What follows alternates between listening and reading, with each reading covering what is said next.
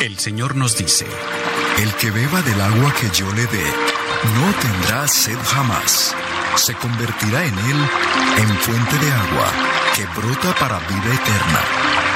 y para conocer más de esa agua que nos da vida, ESNE Radio trae para ti El Cántaro, un programa conducido por el Padre José Román Flecha, doctor en Teología Moral, quien te orientará sobre la verdad de nuestra fe. A continuación.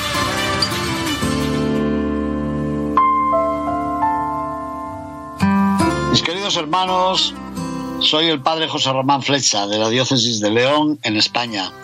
Hoy, como había anunciado ya, quería recordar una homilía pronunciada por el Santo Padre Francisco en la Basílica Vaticana y el Santo Padre eh, nos pronunció una homilía breve, pero que yo considero muy importante.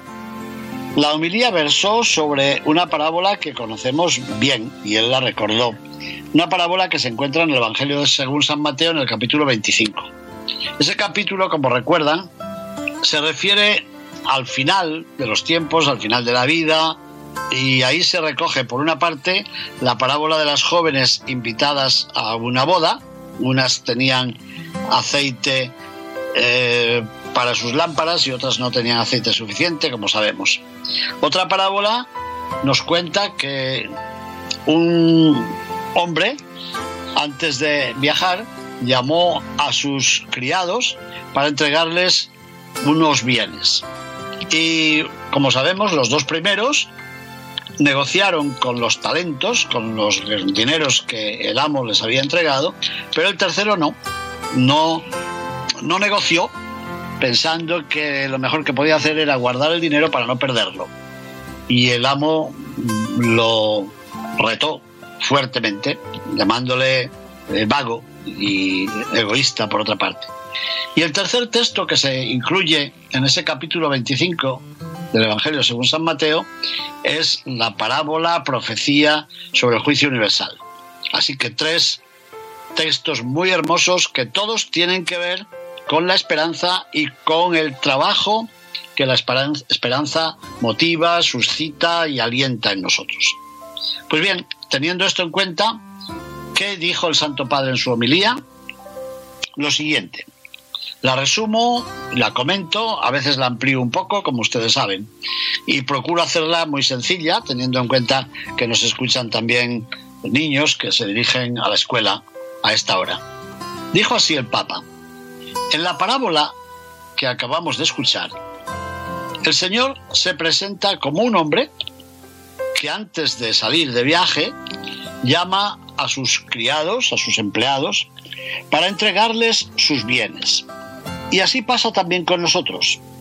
El Papa ha visto que en esos criados, en esos empleados, estamos representados nosotros.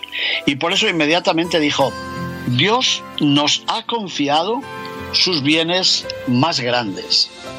¿Y qué bienes son los más grandes, los que Dios nos ha confiado? En primer lugar, el bien de nuestra vida. Dios nos ha entregado ese regalo para que negociemos con Él. En segundo lugar, nos ha regalado la vida de los demás, que también nos la ha confiado. Y en tercer lugar, muchos dones y muy diversos a cada uno de nosotros. Pues bien, estos bienes representados por los talentos, los talentos no son solamente lo que nosotros llamamos estas cualidades eh, físicas, mentales, artísticas que tenemos cada uno de nosotros. Los talentos eran, eran monedas, era mucho dinero. Bueno, pues bien, esos bienes representados por los talentos no representan algo que hay que guardar en una caja fuerte, en un banco, sino que representan una llamada.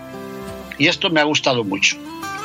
Los talentos no son entonces un tesoro que hay que guardar en la caja fuerte de un banco, sino que significan una vocación, es decir, una llamada. ¿Y esto cómo lo explicó el Papa? Nos dijo que el Señor nos llama a procurar que den fruto esos talentos, a explotarlos, hacer que realmente produzcan algo. Y para eso se requiere un poco o mucho de audacia y otro poco o mucho de creatividad. Dos actitudes, audacia y creatividad. A la audacia se refiere muchas veces este Papa. La mencionó también en la exhortación Gócense y regocíjense. La audacia, el atrevimiento. Y la creatividad es mencionada por él muchas veces, porque la compara también con la esperanza cuando nos dice que no nos adormilemos, que no nos quedemos postrados, sino que procuremos vivir en el camino de Dios con una gran creatividad. Pues bien, ante esos talentos se exige de nosotros audacia y creatividad, para que los talentos puedan multiplicarse y dar su fruto. Pero, ¿esto por qué? Simplemente para que nos llenemos de orgullo y digamos, ¿cuántos talentos tengo yo? No el Papa nos dice, lo que ocurre es que Dios nos va a preguntar si nos hemos puesto en juego, si hemos sido capaces de arriesgar algo. También a veces perdiendo nuestra cara, dice, y hasta nuestra fama, para que esos talentos produzcan fruto. Y después de esa introducción, ya entró directamente en el tema de aquella homilía de las vísperas y dijo, este mes, misionero extraordinario, quiere ser una interpelación. Él dijo una sacudida, una sacudida para provocarnos, hacernos más activos en la obra del bien, en el camino del bien. Y nos ha dicho una frase que he visto que ha sido reproducida en muchos comentarios. Somos activos en el bien somos misioneros. No somos ni notarios de la fe ni guardianes de la gracia. Entonces, ¿qué somos? Misioneros. ¿Se han fijado? Notarios de la fe, guardianes de la gracia o misioneros. Pues ni lo primero ni lo segundo. Somos enviados, misioneros, todos. ¿Y cómo se llega a ser misioneros? era el día de Santa Teresita del Niño Jesús, luego la va a recordar, la patrona de las misiones. ¿Cómo se convirtió ella en misionera si no salió de su convento de Lisieux, que yo visité cuando? En el verano del año 1966, nada menos. Aquel verano que estuve de capellán de las Ursulinas de la Unión Romana en Abbeville, en Francia, en la región de Picardía, Picardie y les pedí permiso a las hermanas para que me permitiesen ir a conocer el monasterio donde había vivido Santa Teresita de Niño Jesús. Pues bien, ¿cómo se convirtió ella en misionera? Viviendo su vida de cada día con un gran amor. Y ahora el Papa nos ha dicho, uno se convierte en misionero, nos convertimos en misioneros, viviendo al modo de testigos. ¿Y eso qué quiere decir? Dando testimonio con la vida de que conocemos a Jesús. Ser testigos con nuestra propia vida. Por eso subrayó a continuación. Es la vida la que habla. ¿El testimonio qué es? El testimonio es una palabra clave. Una palabra que tiene la misma raíz en griego que la palabra mártir. El testigo es el mártir. Y los mártires son los primeros testigos de la fe. Y son testigos no con sus palabras, sino con su vida. Los misioneros, los testigos y los mártires saben muy bien, dijo él, que la fe no es propaganda, no es publicidad, no es proselitismo. Esto lo ha repetido muchas veces en estos últimos días. La fe no es propaganda ni proselitismo es un don respetuoso de la vida. Ser testigo significa dar la vida con respeto. De hecho, añadió él, los testigos, los que son testigos y por tanto misioneros, viven difundiendo paz y alegría. Viven amando a todos, también a los enemigos. Y eso por amor a Jesucristo, por amor a Jesús. Eso han hecho los testigos, eso han hecho los mártires, eso han hecho los grandes misioneros que conocemos a lo largo y ancho de la historia. Pues así somos nosotros. Nosotros que hemos descubierto que somos hijos del Padre Celestial.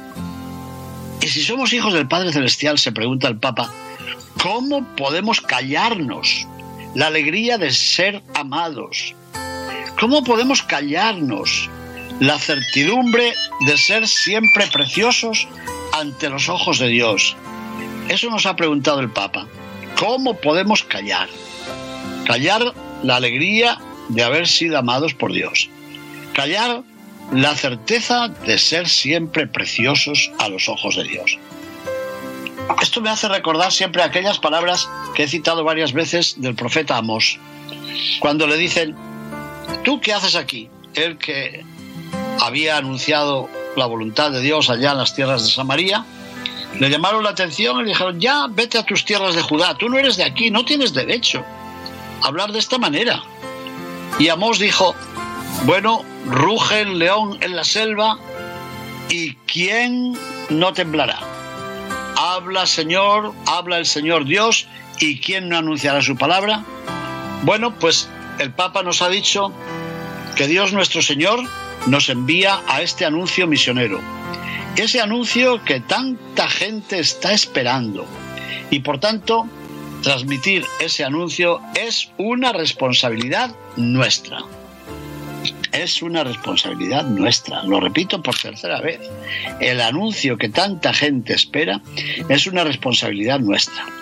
Y esto me hace recordar otras palabras de mi querido Papa Pablo VI, que decía ya en aquella exhortación sobre el anuncio del Evangelio, nosotros nos preguntamos, ¿y si hay gentes en algún país lejano que nunca han oído hablar de Jesucristo ni del Evangelio, ¿esas personas se salvarán? Y el Papa Pablo VI decía, la verdadera pregunta no es esa. No es que si no hemos anunciado el Evangelio a esas gentes, ¿se salvarán? La verdadera pregunta es, si no hemos anunciado el Evangelio a esas gentes, ¿nos salvaremos? ¿Qué les parece el cambio? El cambio de la frase realizado por el Papa Pablo VI.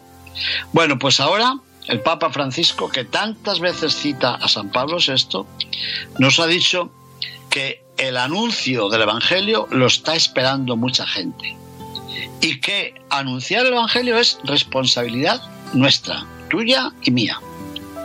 Y añadió, preguntémonos en este mes de octubre del año 2019 y cómo va el testimonio que se espera de mí. Bueno, pues esa es una buena palabra. Esa es una buena pregunta, ese es un buen mensaje, esa es una buena interpelación, o como ha dicho el Papa, una buena sacudida. ¿Cómo va el testimonio que se espera de mí?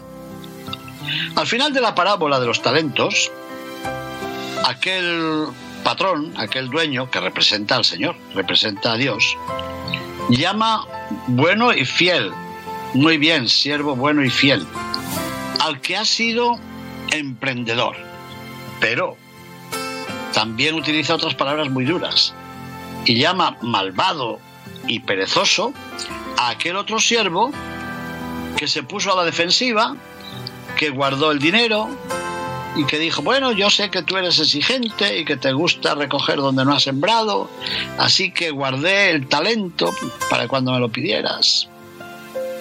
Y el Señor le llama malvado y perezoso. Y el Papa se pregunta, ¿por qué? Vamos a ver.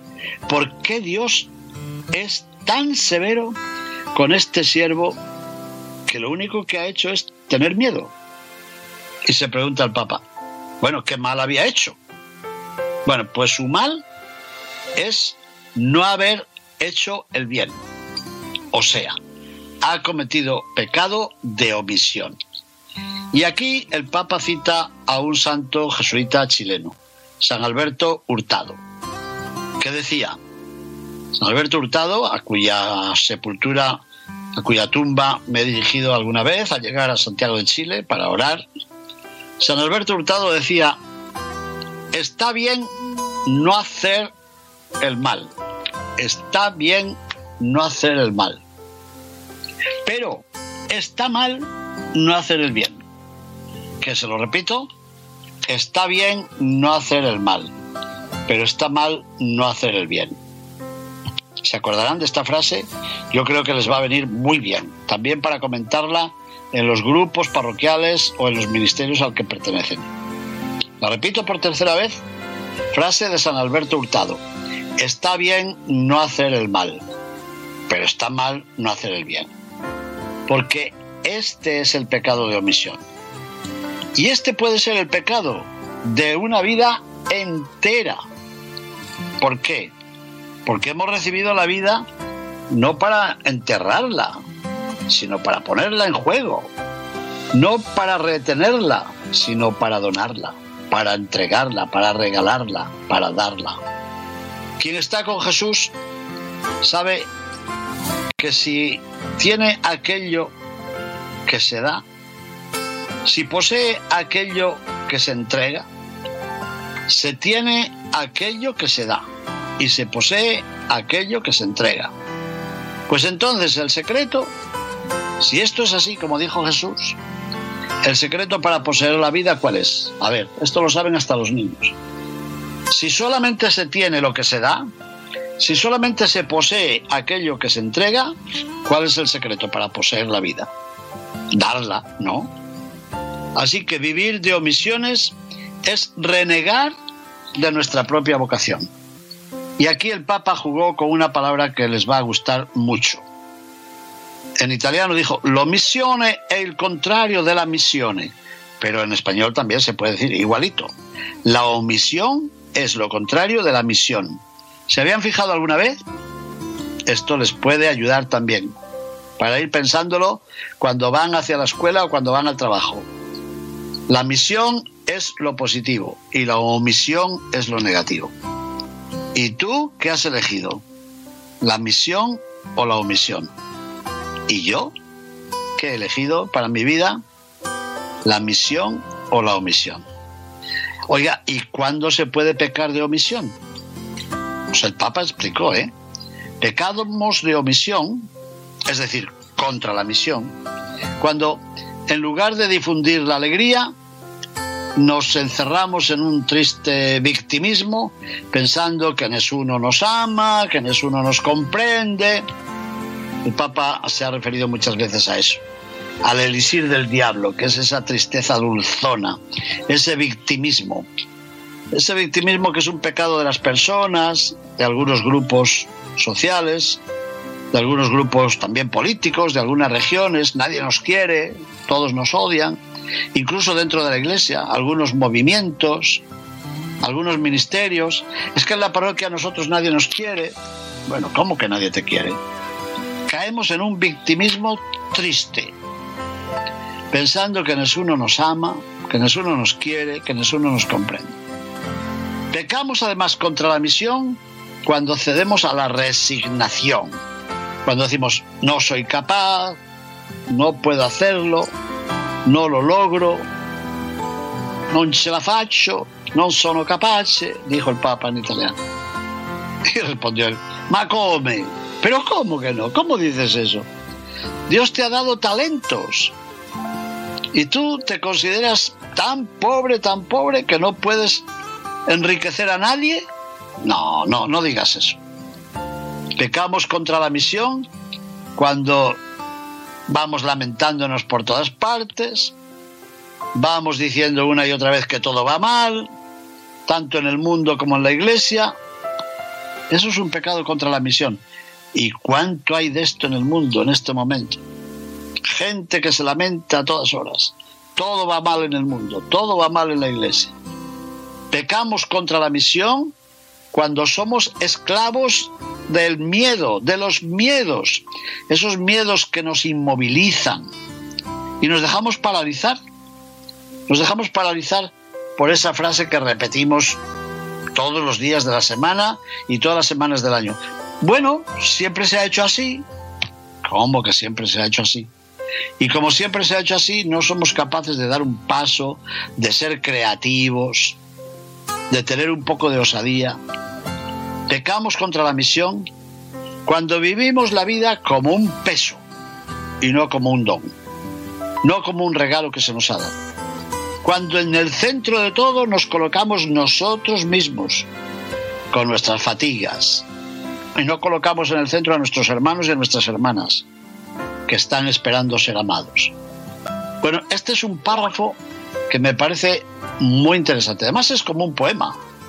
Empezaba diciendo que vivir de omisiones es negar nuestra vocación, que la omisión es el contrario de la misión. Y luego ha explicado, a ver cuántos. ¿Cuántas veces pecamos de omisión? Uno, cuando no difundimos la alegría, sino el victimismo. Dos, cuando caemos en la resignación. Tres, cuando nos vamos lamentando y decimos que todo va mal. Cuatro, cuando nos convertimos en esclavos de nuestros miedos que nos paralizan. Y cinco, cuando vivimos la vida como un peso y no como un regalo. Y se podría añadir un sexto todavía, cuando en el centro de todo nos colocamos a nosotros en lugar de colocar a nuestros hermanos y hermanas. ¿Qué les parece? Es muy importante. Tan importante, ustedes me perdonen que yo lo voy a utilizar muchas veces. Esto hay que recordarlo una y otra vez. Bueno, y concluyó el Santo Padre, Dios ama al que da con alegría. ¿Son palabras del Papa esas? Mm, no. Son palabras de San Pablo y se encuentran en la segunda carta a los Corintios, en el capítulo 9, verso 7 a mí me, vienen todavía en latín, porque estudiábamos mucho en latín en el seminario. Dios ama al que da con alegría. Buenos días en el camino presentó El Cántaro con el padre José Román Flecha. Esperamos que hayas disfrutado de este mensaje producido por El Sembrador. Si resides en Los Ángeles y a sus alrededores, Recuerda que puedes ver la programación de ESNE las 24 horas al día a través de la señal abierta digital en canal 56.2 y por la radio. También nos puedes escuchar y ver por medio de la aplicación ESNE en tu celular. Búscanos en las redes sociales y en nuestro canal de YouTube como Noel Díaz ESNE. No te pierdas la gran variedad de mensajes y artículos religiosos para el crecimiento de tu vida espiritual. El número de nuestras oficinas es el 773-777-7773 y puedes visitarnos por internet a elsembrador.org. El Sembrador Nueva Evangelización. Gracias por ser parte de esta gran familia.